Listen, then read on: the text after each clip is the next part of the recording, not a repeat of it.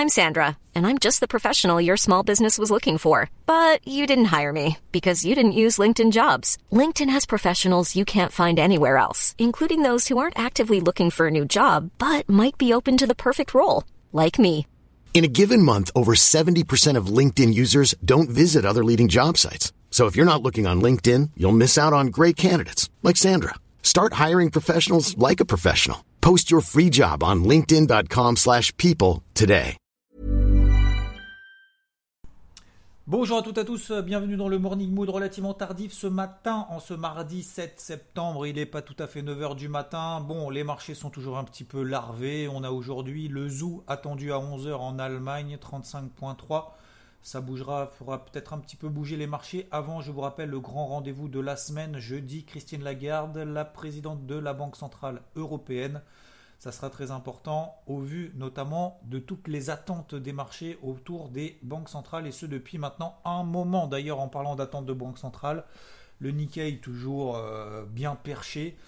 Euh, a priori, on aurait, euh, selon le nouveau premier ministre, une, bah, tout simplement hein, des nouveaux rachats d'actifs pour stimuler bah, la- la croissance économique suite au, à la propagation du variant Delta. Donc euh, ça soutient euh, les bourses. Je vous rappelle que là-dessus, pour le moment, on a une grosse, grosse invalidation de cette pression baissière traduite par la rupture de la MM50 daily qui était baissière depuis maintenant quelques mois. Ce n'est absolument pas le cas. Sur les indices américains, on est toujours perché sur des niveaux stratosphériques.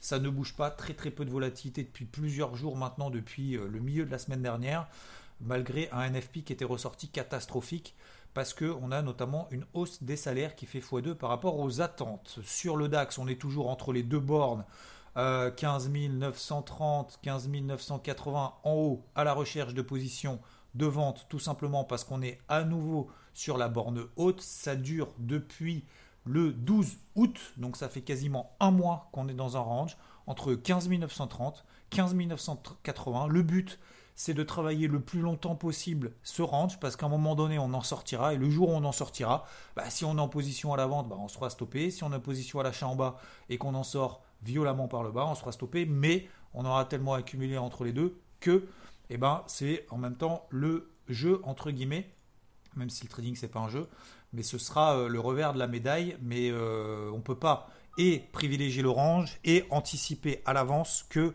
on sorte, euh, qu'on sorte d'une des deux bornes pour le moment.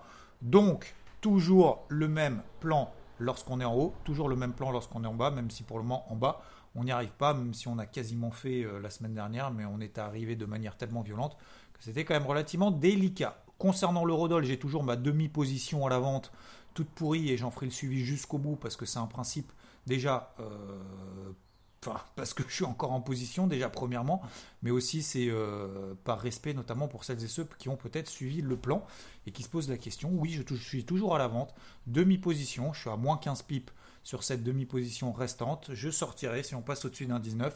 Bien évidemment, il y aura la Banque Centrale Européenne jeudi, donc il faudra à nouveau, à nouveau se poser la question. Je me poserai la question, du coup, je ne ferai pas la même erreur que vendredi dernier sur le CAC.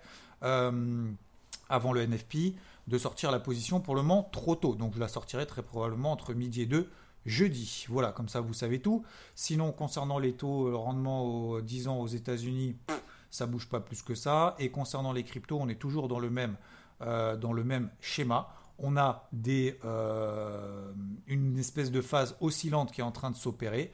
Attention, on est sur des niveaux euh, enfin c'est même pas qu'on est sur des niveaux, c'est qu'on est simplement dans des grosses phases encore voilà, de rattrapage à droite et à gauche. faut continuer, on peut continuer à travailler, mais attention, attention encore une fois, de ne pas se mettre en levier max, de pas, euh, ça on l'a répété plusieurs fois euh, depuis maintenant une semaine, on l'a répété également dimanche dans le débrief hebdo, on l'a répété également dans le crypto hebdo.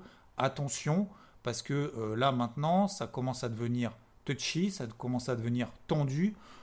Pourquoi? Parce que bah, on est sur des niveaux peut-être stratosphériques. Il y a des cryptos, elles ont fait x5, x10, peut-être même plus depuis maintenant un mois et demi, euh, depuis trois mois plutôt. Depuis un mois et demi, il y en a certaines qui ont fait x5, x6, voire peut-être même plus. Euh, c'est plus le timing. Donc il y a des rattrapages comme on le travaille ensemble. euh, les rattrapages avec par exemple Bitcoin Cash, avec EOS, avec Neo, euh, il y en a d'autres, Chili's, etc., etc., qui ont pris entre 10 et 15% là en 2-3 jours. Lorsqu'on prend entre 10 et 15%, le but c'est de se dire ok, c'est pas grave, peut-être qu'on va passer à côté d'opportunités de x2, mais on garde la main sur son trading et lorsqu'on fait du plus 8, plus 10%, on allège, on sécurise, on relève les stops progressivement. Et si on se fait sortir sur des mèches qui sont en train d'être réalisées, eh ben on sort sur des mèches et ça nous permettra de re-rentrer sur des niveaux, euh, notamment horaires, donc des niveaux H4, un peu plus intéressants. Voilà, encore une fois, pour le moment, il n'y a pas de départ. Moi, j'avais mis une grosse alerte sur Cardano. J'ai encore la moitié de la position, de la position trading qu'on avait rentré ensemble sur les 2,50, 2,55 dollars. Euh, pour le moment, j'ai pas touché. On a rallié. Je vous donne un exemple. Hein. On a rallié bah, les, plus hauts, euh, les plus hauts historiques, tout simplement, autour des 2,80. Je suis pas sorti à 3, mais je suis sorti juste en dessous sur les 2,96, mais sur une moitié de position. L'autre moitié, elle court encore. Là, c'est en train un peu de dumper euh, légèrement ce matin, mais franchement, il n'y a pas péril dans la demeure. Donc, on est simplement dans les phases de latérisation.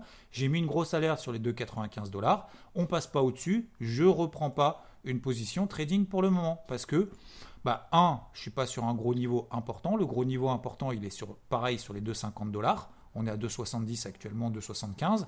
Euh, si on arrive sur les 2,40, 2,50 et que j'ai une belle réaction, je reprendrai une position, je compléterai la, la, position trading, je reprendrai une position trading là-dedans si j'ai un signal.